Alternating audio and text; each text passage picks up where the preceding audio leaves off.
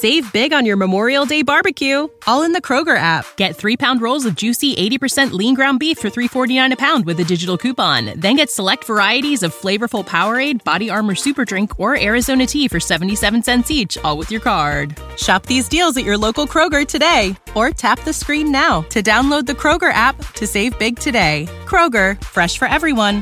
Prices and product availability subject to change. Restrictions apply. See site for details.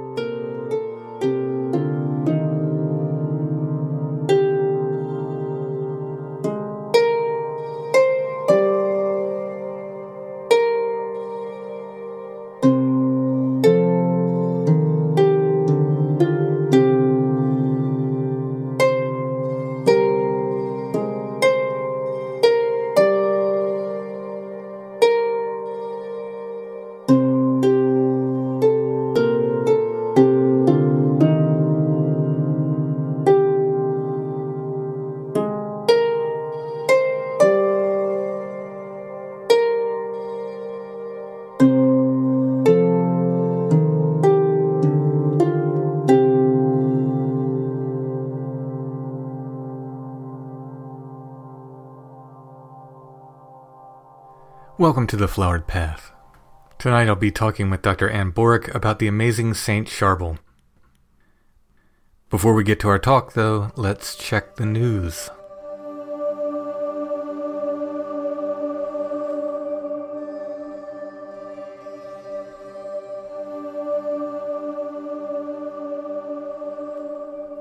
Before I get to this story, I want to pre apologize for my pronunciation. I'm going to do my best but I'm unfamiliar with these names.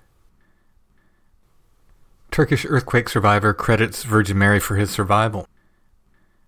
Basil Habkuk, a young Lebanese Catholic and father of two, had just arrived in Turkey when the 7.8 magnitude earthquake struck on February 6, 2023.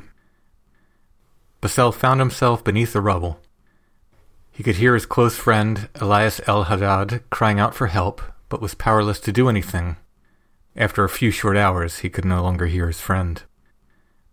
Habkuk explains, I stayed under the rubble for 52 hours, becoming stuck in a block about 2 meters long and 40 centimeters wide.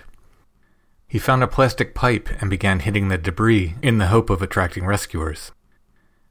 The evening of the second day, he was located, but rescue efforts were spent on a nearby individual crying out in pain. Though the rescue efforts did not reach him, Habkuk relied on his faith in the Virgin Mary to see him through the ordeal. He recounts, When the rubble fell on me, I fell to the ground, crying out from the bottom of my heart, O Mary. I continued to call the Virgin Mary for the next forty seconds until the earthquake stopped. Then I prayed the rosary from under the rubble. God protected me, and the Virgin Mary did not leave me. Prayer gave Habkuk the will to resist despair. He was rescued by a Turkish security team 52 hours after he became trapped. Habkuk credits faith in the Virgin Mary for his rescue, not just his own, but that of his mother and village as well. In his home village, the people commonly make the sign of the cross when leaving the village, praying for Mary's protection. Habkuk's mother also has a strong love for Mary and the saints, praying daily at the shrine of Our Lady of Mantara. After hearing the news of the earthquake, Habkuk's mother prayed to Mary, promising that if her son returned to her safely, she would walk barefoot from the village to the shrine and enter the cave crawling with Habkuk.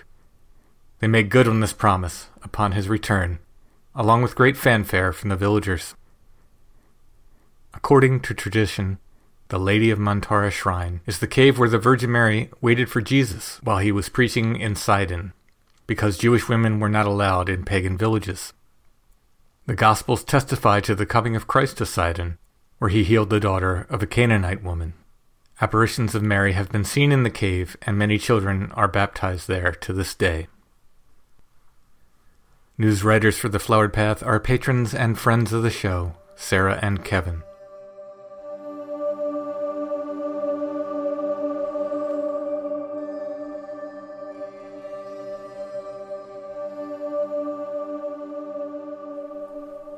Saint Charbel Makhlouf was born May 8, 1828, in a small village in the mountains of Lebanon. His birth name was Yosef Makhlouf.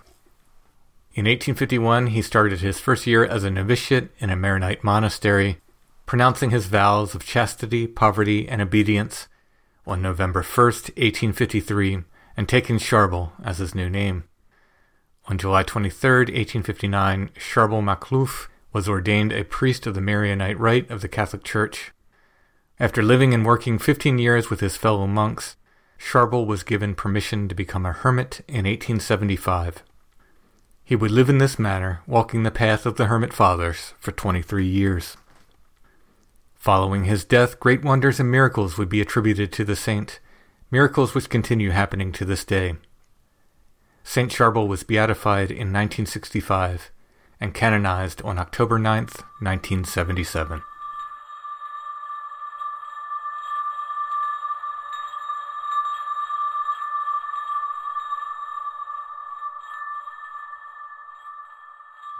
I'd like to welcome Dr. Anne Borik to the Flowered Path. How are you doing tonight? Good, thank you. Thank you for inviting me on. Well, thank you for stopping by. I watched a YouTube video you did on Saint Charbel, Mm-hmm. and it was fascinating. I knew very little bit about him, probably from other YouTube videos and stuff, but you know, yours was a little bit of a deeper dive. And I watched a talk you gave, and somehow I got your contact information. I reached out to you, and I asked if you'd come on the Flowered Path and talk about St. Charbel, and you were gracious enough to do so. So I'd like to thank you for doing that. I guess we can start with how did you find out about St. Charbel? You know, St. Charbel has really been part of our family ever since I could remember growing up. You know, we were raised in the Maronite Catholic Church, and my grandmother actually had a great devotion to St. Charbel. Um, in fact, one of her best friends was a Makhlouf, and you know his name was Joseph Makhlouf from a very small town in Lebanon. And so this lady in Pittsburgh, Pennsylvania, which is where we grew up, was actually a relative of St. Charbel. So growing up, I remember, you know, Aunt Sadie bringing the prayer cards the, just to pray for him to be beatified. You know, he was canonized in 1977. Mm-hmm. And so, as far as I can remember, he's been part of our family. It's, it's just a beautiful devotion that we just want to share. Just for those who don't know, can you speak just a little bit about the Maronite Catholic Church? Yes. So, you know, in the one Catholic Apostolic Church, there's many different rites. And so this is the rite that is from uh, predominantly Lebanon, from the Middle East. It's one of the 24 rites founded by St. Maron. The Maronites are very traditional. So we come from, you know, the original church, if you will. Mm-hmm.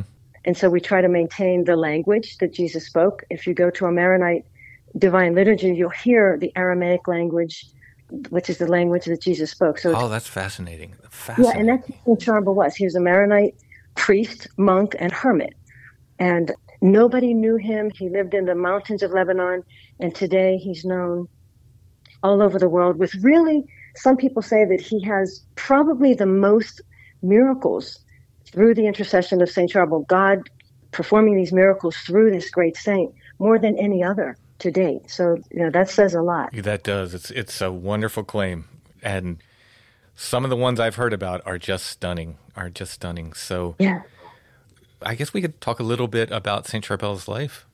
Yeah. So he lived. He died in 1898. He was born in 1828 in a very small village in Lebanon. And really, his father died when he was three years old. So he was raised by his mother, who was very devout Maronite and two uncles who were in the monastery. And so, as a little boy, St. Charbel began hearing the call, that internal voice, and he began to follow it. And if you go there today, and this is a beautiful thing, I was there in 2018. I took my mom, we went on a pilgrimage and visited his home in a, a place called Bakafara, which is a small village in the north.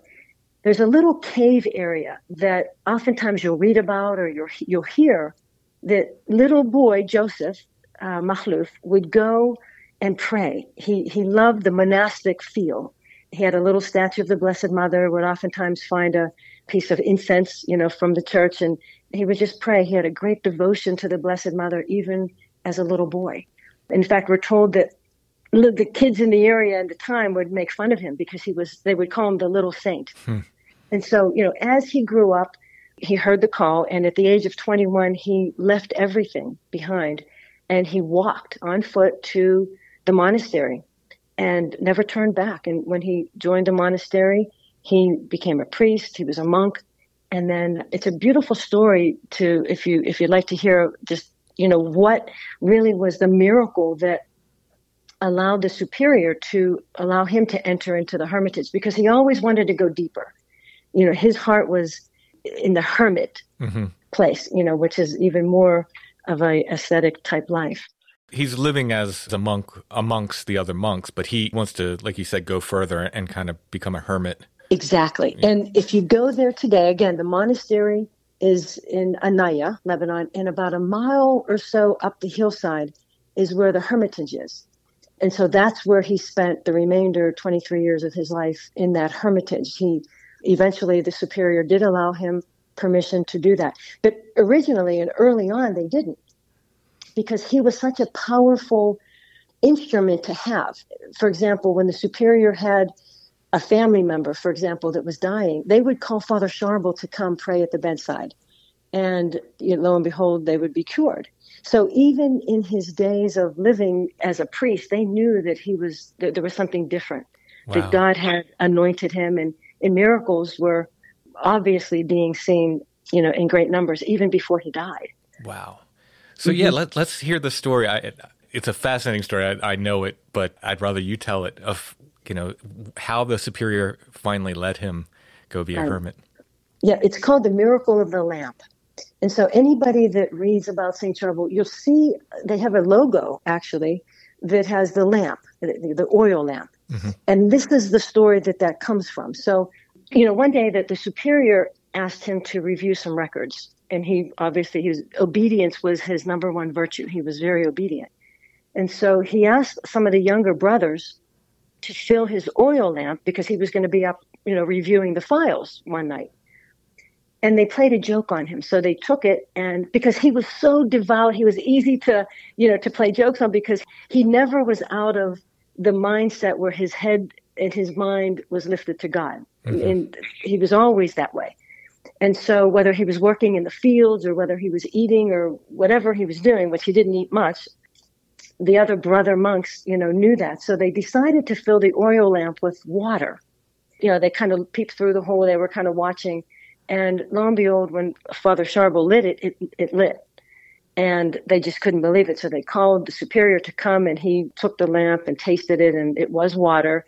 And so the superior took that as a sign that you know this is really something that is supernatural that you know that this is a man who God has completely taken over and he allowed him to then enter into the hermitage. So that was a beautiful beautiful miracle that was witnessed by his brother monks and the superior. It's such a wonderful story. Yeah it's beautiful. There's another story about some sort of um, I, I, think it was pest that was affecting the crops Yes, yes, that's correct. Mm-hmm.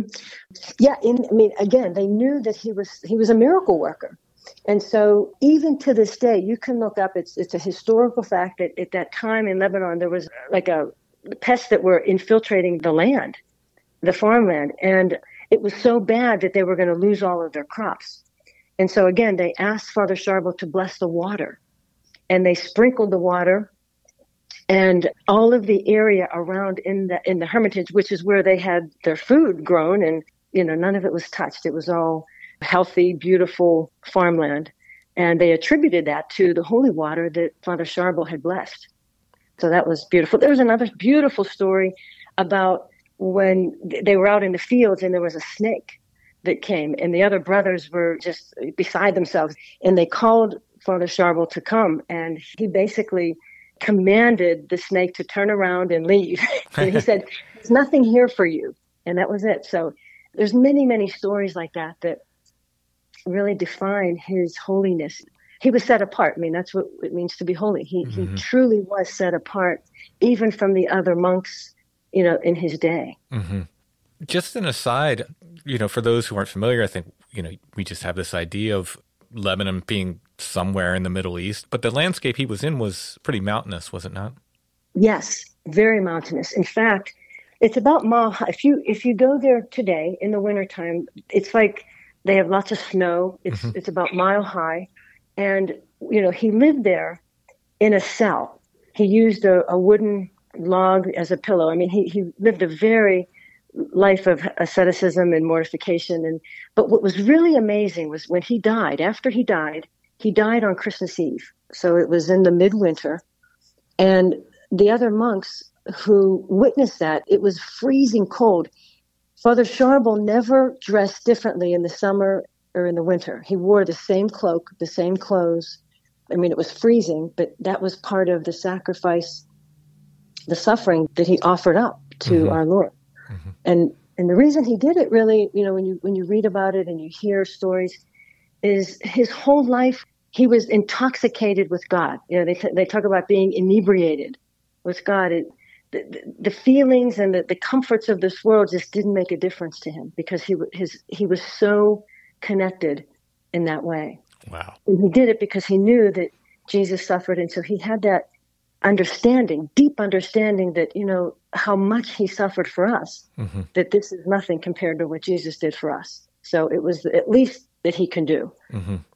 That's why he's a beautiful saint today. And, you know, there's a story in Lebanon and amongst our family members and, you know, people that are Lebanese that oftentimes say, you know, St. Charbel suffered so much when he was living, you know, now that he's close to Jesus, no matter what he asks Jesus, he can't say no. You know, Jesus will answer all of his prayers.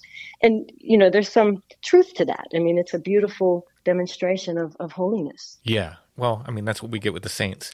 You get these remarkable people mm-hmm. who we can go to for intercession. And we're lucky for it. We're lucky we have their lives as examples. Mm-hmm you know, it's something to strive towards. I, you know, I don't think I'll ever, you know, get to that height, but right. hey, it's an inspiration. It's a complete inspiration. And I mean, that's why I'm doing this podcast. I read about these saints and I'm just like, wow, look at, look what they did. Look what they did. Right. And, and it, it, changes us mm-hmm. it. But, you know, with St. Charbel, we have a prayer group here and it's, we start and there's just a lot of people around the globe that are joining and are interested And really the mission or the, the focus of being part of St. Charbel's prayer group is not necessarily to imitate him, although we do, but what's most important is imitating his love for the Eucharist mm-hmm. and his love for Mary, because that's who defined him. Mm-hmm. And, you know, so we use the chaplet as a beautiful devotion. And so if some of your listeners are not aware of the chaplet of St. Charbel, it's a great, beautiful prayer that is prayed on beads. It takes about maybe six, seven minutes. It's a beautiful devotion to him. Oh, yeah. in growing in the virtues of Saint Charbel, poverty, chastity, obedience, love for the Eucharist, and love for Mary. That's what it's all about. Yeah, I actually am not familiar with it. I, I would love to have more information on that. Uh, we can okay. we, we, can go over mm-hmm. that at another time. Okay. Okay. Uh, great. And, and uh, there's links or anything, I can certainly get them in the show notes to the listeners. Okay. You mentioned about how little he ate. Now, I always find this fascinating. And this is, you know, a few saints have this where you wonder how they lived eating so little. Right. Yeah, it, it's mind boggling. As a medical physician, I mean, I can tell you all about metabolism and the need for caloric intake. And I mean, he worked in the field, but it comes from God. That's the only answer. Mm-hmm. It's something that is um, supernatural. Yeah. The, the, Eucharist is what fed him. Yeah. You know, the Eucharist was his nourishment, and the Eucharist was also his medicine. He died at the age of 70. And, you know, it, it's very interesting to hear about his death. You know, in, in going there talking to the monks personally and hearing the stories, a lot of people think that, or you read about and you hear that he collapsed. You know, he had a stroke t- during the consecration. Mm-hmm. And he did. But what they believe, and the people closest to him that has been passed down, is that he was very healthy, robust. I mean, he worked in the fields, slept very little, ate very little. What they believe happened when he died on Christmas Eve in 1898, it was during the consecration while he was elevating the host. And they believe that it wasn't a stroke, but, but rather eight days prior to that was when he collapsed. And so for eight days, he, you know, remained in this state and then finally died on Christmas Eve. Mm-hmm. So on December 17th or whenever that day was that he collapsed, they believe that he was so engrossed or overtaken by the vision of God that he actually saw, you know, God. And you can't live when you see the face of God, right? Yeah, yeah, yeah. So that's how holy he was. That's how close to our Lord this great saint was. And so that's the belief that he collapsed, continued to pray those words. It's a prayer called the Father of Truth prayer. For eight days, he would continually pray that prayer, which is part of the consecration and it's part of the chaplet devotion that we pray. And then finally, on Christmas Eve, he, you know, he died. And then miracles immediately began. Right. So happening. Charbel's mm-hmm. death, uh, you know, he's not a saint until would you say the the mid 1970s? Is he finally? Yeah, 1977. He was he was canonized or canonized. Mm-hmm. Yeah. Yeah, he was canonized. Yeah. But before that, and almost immediately after his death, these right. wondrous, strange things start happening around him. That's right. That night in the hermitage, the, his body was in the chapel, and there was one other hermit that resided in that hermitage. There was place for three and at one point he was alone, and, and then eventually there was another hermit. Well, he was praying in front of the, the Blessed Sacrament, and he witnessed a bright light from the tabernacle that kind of shone over Saint Charbel's face that the night that he died. Wow! And from that time, you know, it was a very humble burial, just like any other hermit. He was just in a, or any other uh, monk. He was buried in a in a box, just right next to the right on the hillside next to the monastery. Well, within days, a bright light began emanating from the grave, and people from the surrounding villages were witnessing it. Yeah, I think I read that even um, some Islamic people had oh, witnessed it. many, many people from the Muslim faith would, would come mm-hmm. and were healed. Even today, even to this day, people from different faiths, you know, Saint Charbel is is a wonder worker. I mean, he, mm-hmm. he brings all together. And then, you know, obviously in time they convert to Catholicism, but it takes time for that. But yeah, so people from all over were witnessing it, and and you know they were he- people were be- being healed, and they had to actually exhume his body, and it was very warm, sweating, exuding a like a water oil like substance, and it never stopped for 50 plus years. I mean, it, it was just, it's incredible the number of years that his body would continually exude this oil, right. blood. Now, there's only so much fluid in our body. Exactly. That's exactly right. And so, where does it come? You know, how over years and years, you know, a lot of the medical experts that documented it, and I've kind of gone through a few of them because I actually had an opportunity to head up an investigation of a blind woman here in Phoenix that was completely healed. And so through Saint Charbel's intercession, through the intercession of Saint Charbel, yes, amazing, amazing. Yeah, yeah. I mean, it, where does that come from? Well, I mean, it, there's only one explanation for that. Mm-hmm. You know? And so, it, I mean, it's faith, and, and I oftentimes say, you know, for those that have faith, no explanation is necessary. You know, if you don't have faith, no explanation is possible. Right? right. That's yeah. that's a quote from I believe Saint Jerome or something. But boy, it's it's amazing to hear these stories. It's it really opens your heart. Yeah, this whatever's the substance he was exuding. First of all, there was no foul smell.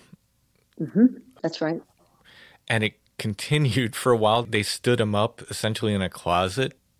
People were so interested in, in seeing this, you know, miracle worker. And whatever this fluid was, was I believe it was like coming out from that area, like onto the floor. They they put him out. We read a little something on him. Oh yeah. They put him out in the sun to try to dry him out. Yeah. Yes. It, it, it, just nothing did it. You know. It, just... No, it, it it it would continue. They actually had to move him four different times. And again, if you go to the monastery today, behind one of the walls, I mean, the tomb is there that you can see, mm-hmm. um, and the, the the fluid has since you know stopped by the grace of God. But the wall, the one wall that was there, I mean, is still there. The dirt that was in that area, people till today will take that dirt from the tomb area, from where his body bodily fluids were, make tea, just a little bit. They'll boil it, mm-hmm. and you know, there's reports of of healings, especially during COVID. We would hear people from Lebanon that this was happening, and you know, it's through, it's God's power through the intercession of this great saint. So when you hear about sacred soil, I call it, but you know, people say dirt. You know, if we can get dirt from Saint Charbel's grave, tomb, you know, people are really there's a lot of healings that are that are being documented. Absolutely fascinating. You know, as we mentioned, sometimes these are Catholics and sometimes these are non-Catholics. That's right. That are being mm-hmm. healed. Right. Yeah. So you can't chalk it all up to just you know some kind of psychosomatic. This person wanted to be healed because they were of the faith, kind of thing. Absolutely not. Yeah. Yeah. Yeah. Mm-hmm. I might be wrong about this. Was he was he exhumed in the middle of the 1900s? Yes, 1950. Mm-hmm. And was was well, the well, it, yeah. Initially, the the initial, you know, when they exhumed his body was within like 45 days after he died because of the amount of fluid, the light, and they had to look at it. And then he was exhumed four other times. Oh, okay. But the last time was in 1950. Mm-hmm. And was his body incorrupt at that point? Yes. Mm-hmm. Yeah. Mm-hmm. It was. Yeah. So, in case anyone's not familiar, certain of these saints, it's, it's amazing. Again, yeah. they do not rot, they do not decay in the way that you might expect any other living thing to. And right. there's no real explanation for it you know, some people say, oh, it's where they were buried and it's this and that. Mm. But the others around them aren't incorrupt. You know, it's an absolutely fascinating thing. It doesn't happen with every saint, but there are a few. Right. You know, people just look at it and say, I, I don't know how that happens. Right. That's, yeah, it's, it's incredible. Padre Pio, Maria Goretti, um, Saint Bernadette, you mm-hmm. know, from Lourdes is mm-hmm. like she's sleeping. She's considered the sleeping saint. So yes, there's several um, and I think, you know, I mean, in the scripture tells us that our body is the temple of the Holy Spirit, right? I mean, it, it makes it when you reach that that peak holiness, um, it's a gift. You know, it really is. It's it's a gift that that God allows. That you know, He was so pure in His mind and in His heart and in, in His body, right? Mm-hmm. Poverty, chastity, obedience. That it's just it's a gift that that God allows some to to be preserved. And you know, the other thing that's amazing is that there's many stories of people saying that they felt Saint Charbel. Well, the girl that was blind, they, you know, she, I, I can tell you that story, but she felt a, a, hand, somebody standing next to her. There's several. One in particular, a friend of my mom, who needed a liver transplant, and um, to this day is completely cured, got the liver, but says that the little monk, you know, would appear to him in his hospital room. Wow. And so yeah, so that that's kind of a, a unique little kind of tidbit about this saint, Saint Charbel. Yeah, from everything I hear, the miracles keep coming. It's incredible. Right. It's absolutely incredible. It, it is. In Lebanon, the 22nd is a very special day. So if your listeners are, you know, kind of interested in, in St. Charbel, tune in the 22nd, pray that day around the world, you know, graces are bestowed because he appeared to a, uh, well, he healed a lady there and he said to her, you know, come on the 22nd, you know, go to mass and share the faith with people. And to this day, there's thousands, literally thousands of people that go in pilgrimage from the 21st into the 22nd because it happened on the 22nd. 30 years ago, it was in 1993 when he appeared and completely cured this this lady of a, of a massive stroke. Oh wow! Yeah, it just it continues. And on the twenty second, people, many many people will leave their canes or leave their crutches, and I mean just you know get up out of the wheelchair and just walk home today. Now, That's last fantastic. month, and it's going to happen this month. Yeah. Wow. Yeah. So it's it's beautiful. Yeah, it really is. Do you know the story? So there's a particular story about how we know what Saint Charbel looks like. Yes, I do. In fact, I, I personally know the the, per, the a relative of the photographer. Oh, fantastic! Fantastic. Yes. So that's right. The there's no picture of Saint Charbel. Mm-hmm. First of all, so the image that we see it is a miraculous image. So the story goes that it was around 1950. There was six seminarians from the United States that went to Annaya to make a pilgrimage, and they were there. One of them had a camera. They took a picture of them right in front on the hillside in front of his hermitage. And when they developed it, there was this sixth person that showed up. and that's Saint Charbel. And so they took that image and they used that as his as the icon, as the image that that we now know. You know, anybody that reads about Saint Charbel or knows about there's not many pictures of him. There's mm-hmm. only the one image that we recognize, mm-hmm. right? There may be one that maybe he's kneeling in a in a posture similar to Saint Maron or to one of the other Saint Nimatullah, which is uh, was his teacher, who's now a, a, saint. But but that's the image. Is that what the story you're talking about? Yes. Yep. That's yeah. it. Mm-hmm. Yeah. Yes. He he appeared on this photograph. That's right. And what they did when he was canonized in 1977, that was how they had a picture during the canonization. They took it from that photo. Oh, that's fantastic. Yeah. Mm-hmm. And we had a um, beautiful, it was a NAM convention. It was the National Apostolic, the Apostolate of Maronites in, in Pittsburgh, Pennsylvania, which is my hometown. And they unveiled that photo you know, at that time, at that convention in 1977. So that was that was a big deal. It was beautiful. I mean, one of many amazing stories that go mm-hmm. around about this wonderful saint. If I'm remembering collect- correctly, there was someone who was a the, you know a very very old monk still around in 1950 who was able to recognize it and say that's him. That's exactly right. Yeah. That's right. Otherwise, they would not. I mean, they wouldn't. They knew who Saint Charbel. I mean, who Father Charbel was because mm-hmm. it, by then, I mean, they they had opened the cause, you know, for beatification, mm-hmm. and that's why they made the pilgrimage there. But you're absolutely right. It's amazing. Even like today, there's still a living relative in the United States, a distant relative of of the Makhlouf family of Saint Charbel, and I think that's just you know that's just beautiful. It is because you know the wonderful thing about saints is that they're people and right. every one of us has the opportunity to be one as well. Now, you know, exactly. With, hopefully we get there. You know, mm-hmm. who knows? But but that opportunity is there, and the fact that there's relatives around, and you know, and in this case, at least back in 1950, there was somebody alive who who knew him still. Right. These are wonderful things because it just drives that home, I think, a little bit more. Like, you know, these were real people. These are not folk heroes. Exactly. you know, they are they were real people that did amazing things and their intercession is still doing amazing things for people. Right.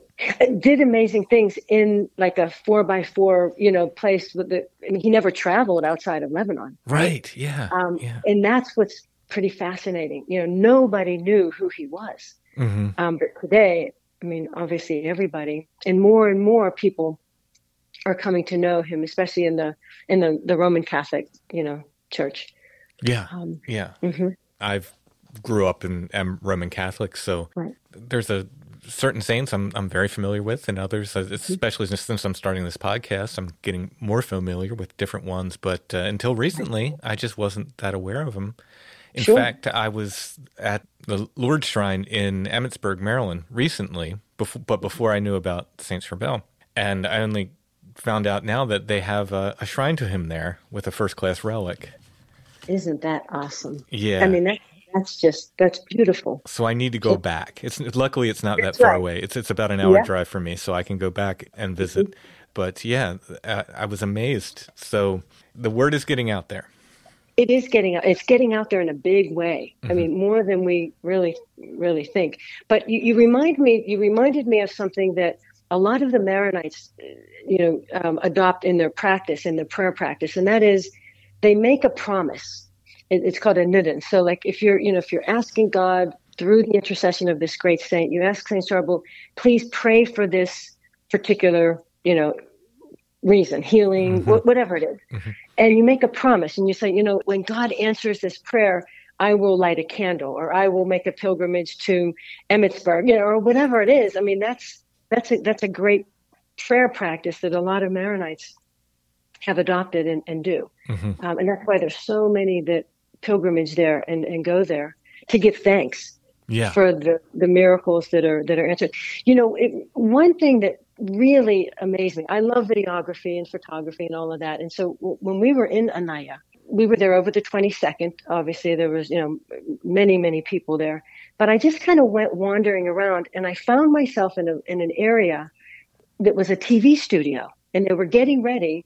They have a place dedicated just for people to capture their testimonies, their witnesses. When you know, it's it's amazing. The day I was there, there was a father that had a little a little girl who had been healed, and they came to record it, and they you know just to capture because there's so many, and it's just one way that they can document all of the testimonies and all of that that's happening. Wow.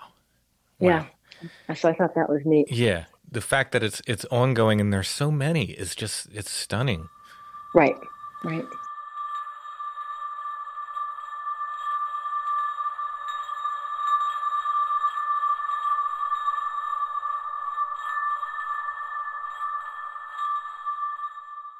Save big on your Memorial Day barbecue, all in the Kroger app. Get three pound rolls of juicy 80% lean ground beef for $3.49 a pound with a digital coupon. Then get select varieties of flavorful Powerade, Body Armor Super Drink, or Arizona tea for 77 cents each, all with your card. Shop these deals at your local Kroger today, or tap the screen now to download the Kroger app to save big today. Kroger, fresh for everyone. Prices and product availability subject to change. Restrictions apply. See site for details.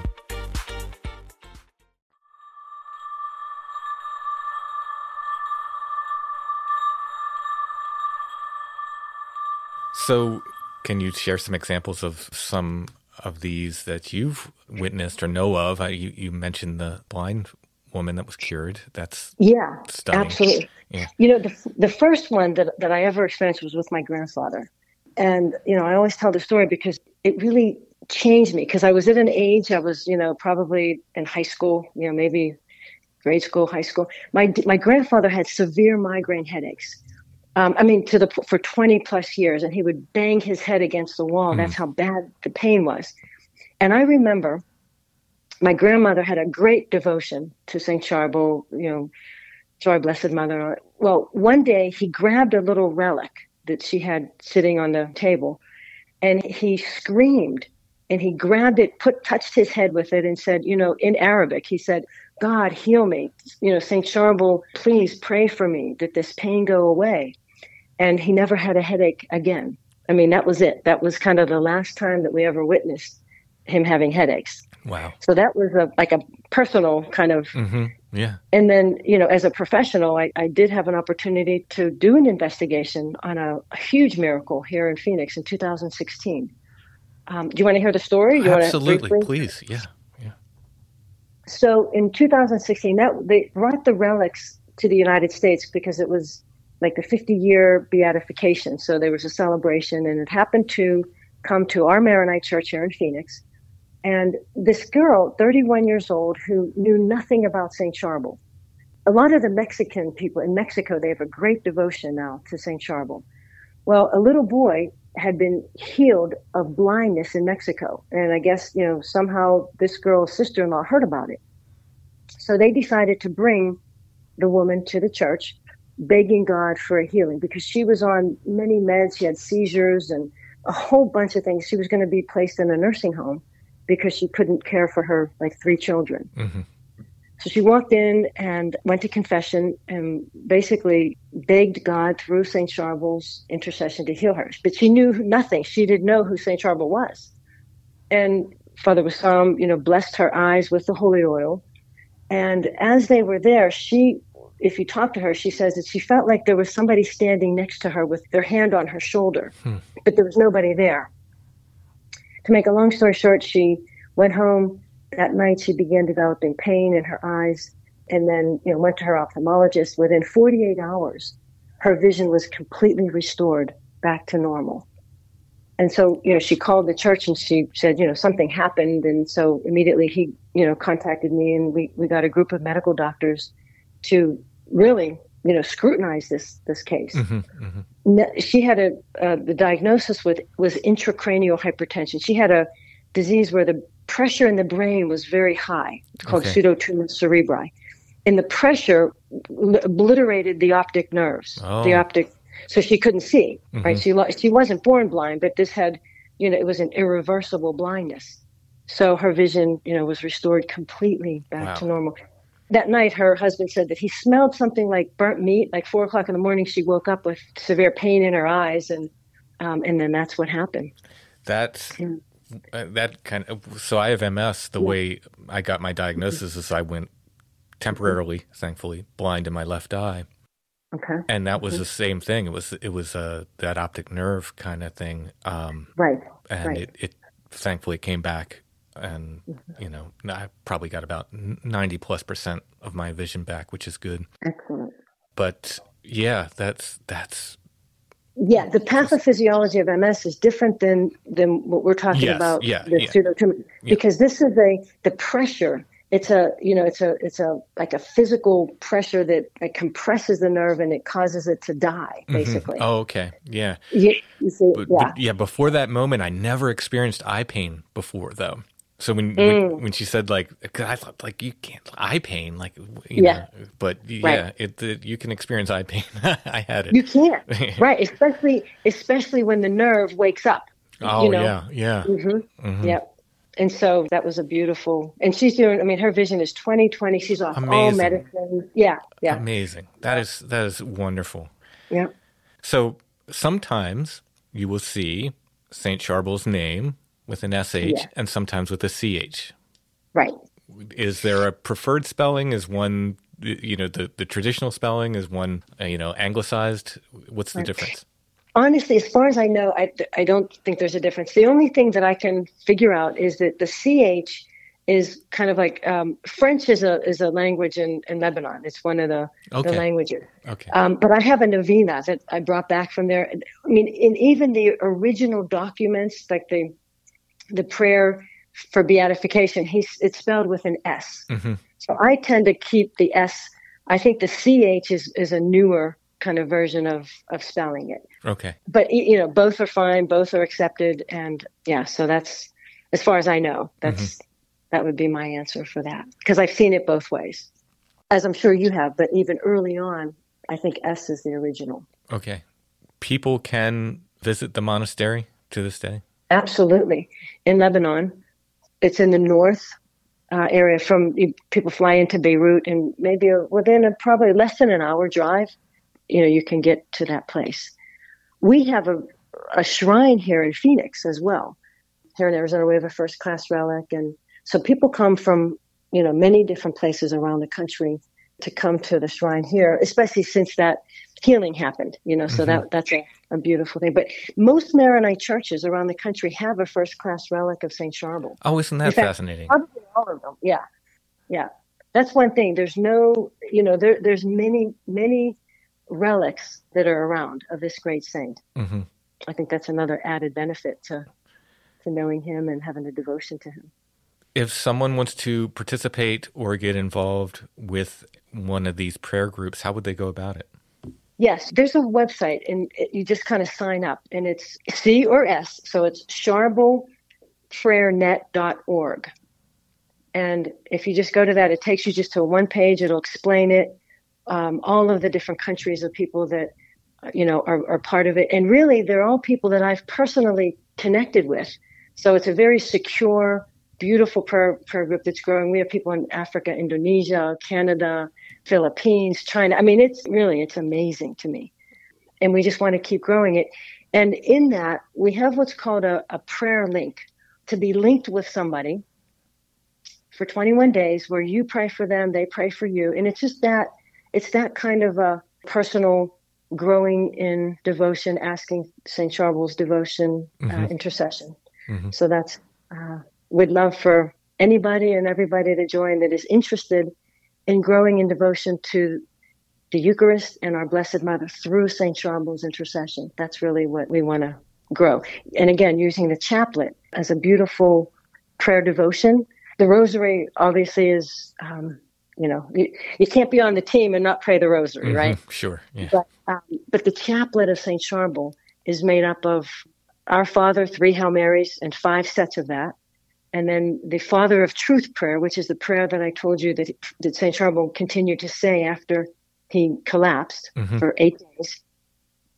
And that's a prayer that is to the Father.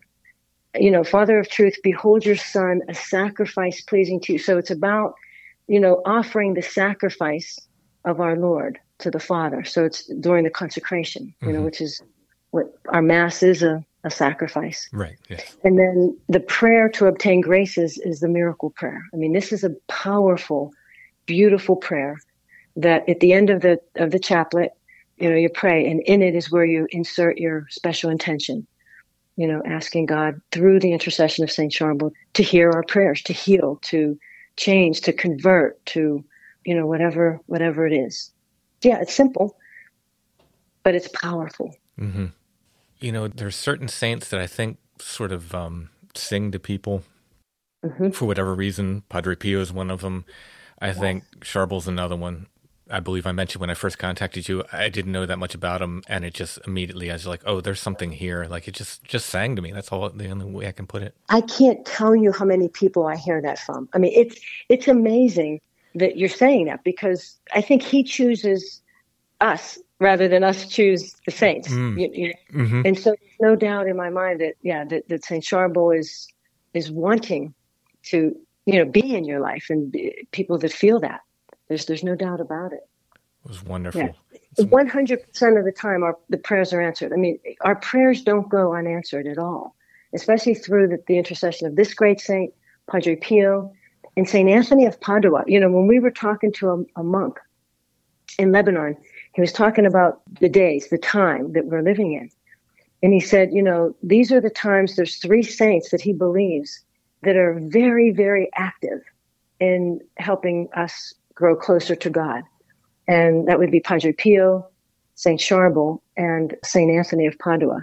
Wow. Now, the little flower we can't forget, right? I mean, because St. Charbel's been, you know, considered the male counterpart of St. Therese of Lisieux. Mm-hmm because of the miracles. But that's what he said, and I'll never forget that. Wow. Yeah. Uh, yeah. I mean, without knowing that much, I just, you know, for whatever what it's worth, I got Padre Pio kind of vibes from uh, Saint Charbel before knowing that much yeah. about him. I, I just, yeah. you know, it's all I could say. It's just like this. There's something here. Yeah. Mm-hmm. So we're being called to go deeper, mm-hmm. and that's what you know. I teach catechism, and, and I tell the, the kids, you know, at the Maronite Church that it's great to know about them and you know learn about them but you know but really go deeper you mm-hmm. know kind of imitate them you know and and he'll show up i mean 100% of the time mm-hmm.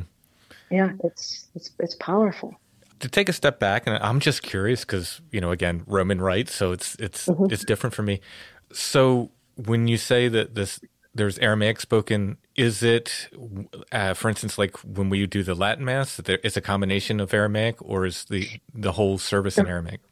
Well, no, the whole the whole service is a little bit different. Mm-hmm. You know, so the, the the timing of the Our Father's different, and the pieces given different, and all that. But the the consecration, you know, uh, mm-hmm. when the priest is you know consecrating the host and, and elevating the host, those words spoken, they're the same words take my, this is my body right, you know right. the same words that we use in the in the roman rite? But they speak it in the aramaic language. And that's really powerful to hear because that is the language that well that's the language saint charbel i mean he you know arabic and aramaic mm-hmm. but that's the language jesus spoke. Yeah uh, yeah. but it is the exact same words. It's not a different version of the consecration, right? If that's what you're asking, right? Just wondering, like, like how much of the service is in Aramaic versus. Well, you, it depends on the priest. Mm-hmm. Um, you know, there's some priests that, that will do like in in English. I mean, in English, probably most of the mass can be done in English, except for you know that the highlights of the certain prayers that are in Aramaic, and then you know some you'll find the whole masses. And our priest here, it's in English, Aramaic, and Spanish because there's a big Spanish population now that has come since the miracle. Mm-hmm. That makes sense. So, yeah, so that's yeah. that's beautiful. And then you, and the music that you hear is very typical of the chanting that is uh, in the in the Maronite, right? That you mm-hmm. know that would but Saint Charbel would have heard. You know what I mean? It's uh, and they're all chants and prayers invoking our Blessed Mother. You know, talking about um, it, there's it's so powerful and so deep you know the the interpretation of a lot of the hymns. Yeah, I'm wondering if there's a, a Maronite church nearby. I would love to just visit. Yeah, yeah, you definitely should, definitely because it'll it'll you'll grow richer in appreciation of you know of him as you are. I mean, you're, mm-hmm. and, and, that's what most people you know who are listening. That's a great way to to learn. You can even go online. You know, there's some masses and sure and so yeah forth. yeah yeah i didn't think about that absolutely and likewise your talks are on youtube at, at least one yeah. of them is i think i think i saw mm-hmm. a second as well Yeah, we, we have a whole channel dedicated to uh, it's called Prayer Motion. So we you know we have I live stream the mass on the 18th every month. Okay. Um, and, and we do it on the 18th because that's the day that Daphne was was healed of blindness, and it it kind of mimics the in Lebanon they do it on the 22nd. Mhm, mhm. So you know we have a beautiful healing mass on that day. Yeah, there's just a lot. It's all about Saint Charbel. A lot of different talks and different things. So if anybody's interested, you can always find something like that. That's your channel on YouTube. Yes, that's right. Mhm. What's it called? One more time. It's called Prayer Motion. Okay. prayer motion. Yeah, and I can just Google St. Charbel talk or my name. Sometimes it comes up. Father Wissam Akiki is our pastor. You know, a lot of his sermons or masses are on there. Mm-hmm. I encourage people to dig deeper. There's so many miracles attributed to this saint that we could probably do a whole other show or more, probably, well, Right. easily more. But just talking about the miracles, they're absolutely fascinating. This saint, Charbel, is fascinating in general. I mean, remove the miracles. He had an incredibly fascinating life, but when you add those into it, you just get this wonderful picture of Yeah. of this saint that uh, is still working, still interceding for people. That's right. O- over 30,000 to, to date. And just personally, you asked the personal, th- there was a beautiful healing that I personally experienced with through the oil that I brought back from his tomb. Um, just briefly, there was a little baby. friend of mine had a baby. Oh, yes, you said this in the talk. Yes, please tell Yeah, the story. Yes. Yeah. When I think about it, it blows my mind. And it's just, it gives you the power that we have access to through prayer and faith. And so just, you know, the baby was born with a umbilical wrapped around her neck. And so she had a paralyzed vocal cord. And the vocal cord didn't allow it to close. So she was aspirating and they couldn't feed her and they had a tube in her nose and, you know, all of that. Days old, two, three. So they, you know, shipped her to the, you know, pediatric intensive care and all of that. So I ended up having to fly into Pittsburgh like a day or two later. And I brought with me the oil that I brought back from Annaya. You know, we gr- I mean, we have a great devotion. As soon as I heard that, I began a day and night prayer vigil asking St. Charbel to heal, heal this little girl.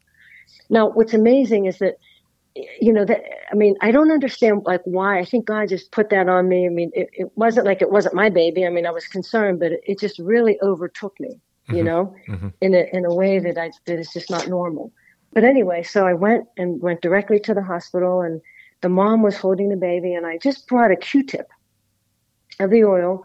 Now I had been praying the whole time, right? Mm-hmm. Um, and just kind of made a little cross on her forehead, you know, and she choked three times. I mean, it was, it really scared me. Now I'm a medical doc, but I, it, it scared me, right? Right. Yeah.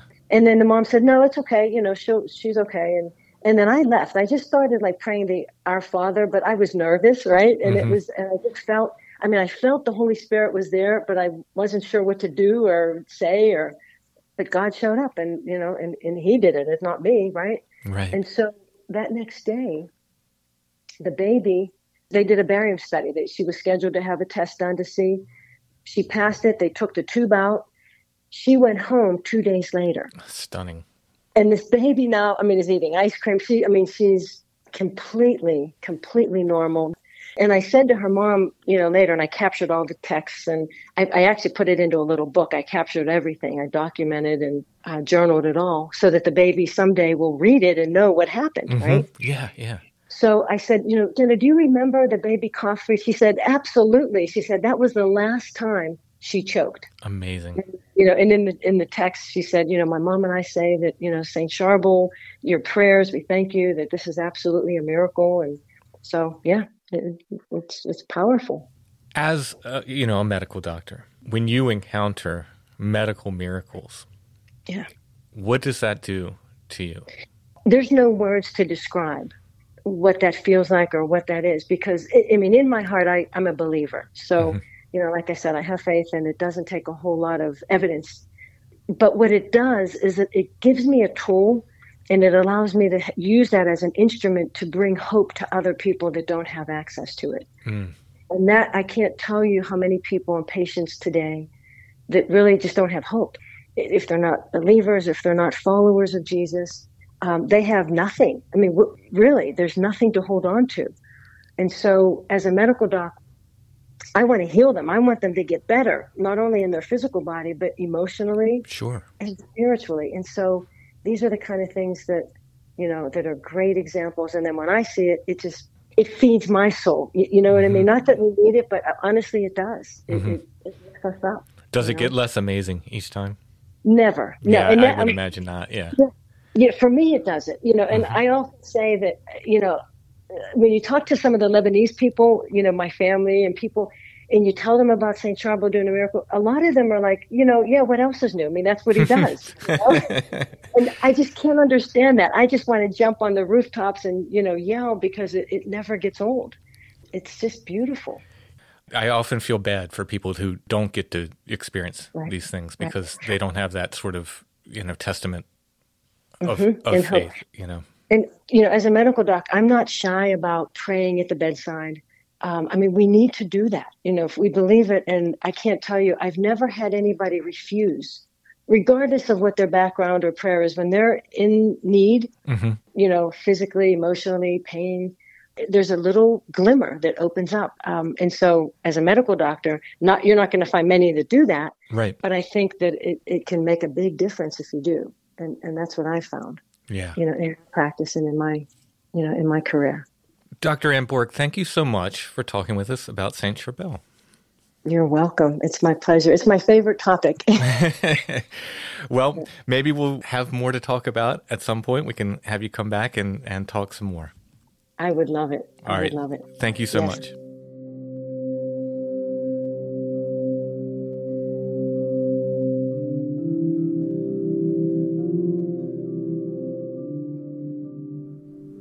I hope to put more content together regarding St. Charbel for the Flowered Path patrons upcoming.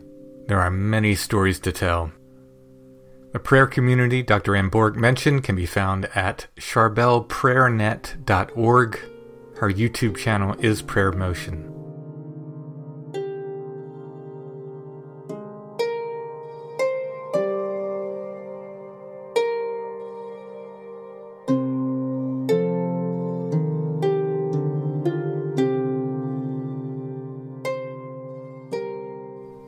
I'd like to thank my new patrons, Joseph Santamaria, Lucinda Morel, and I'd also like to thank John Gigliotti and Kathleen Rollins for their donations. Patrons and donations help me keep making the Flowered Path and bringing you more content. All patrons get the regular episodes of the Flowered Path ad free, often before they drop on the regular podcast feed. Rose and Orchid tier patrons also get shoutouts on the show. Orchid tier patrons get monthly merch mailings. To check out all of the patron options and benefits and to help me continue to make the Flowered Path, go to patreon.com slash the flowered path.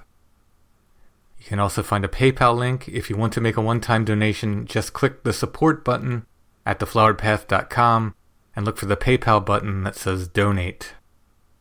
Sources for this episode and the news segment can be found in the show notes for this episode at thefloweredpath.com.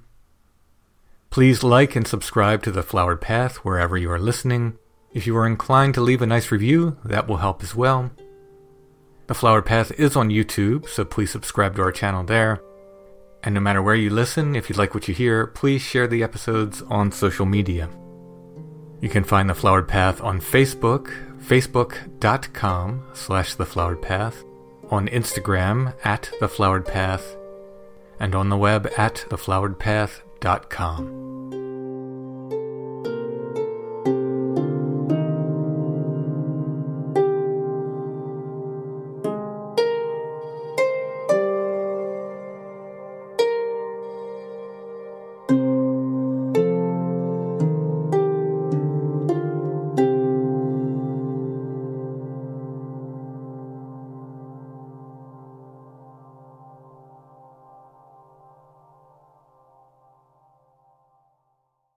Save big on your Memorial Day barbecue, all in the Kroger app. Get three pound rolls of juicy 80% lean ground beef for $3.49 a pound with a digital coupon. Then get select varieties of flavorful Powerade, Body Armor Super Drink, or Arizona tea for 77 cents each, all with your card. Shop these deals at your local Kroger today, or tap the screen now to download the Kroger app to save big today. Kroger, fresh for everyone.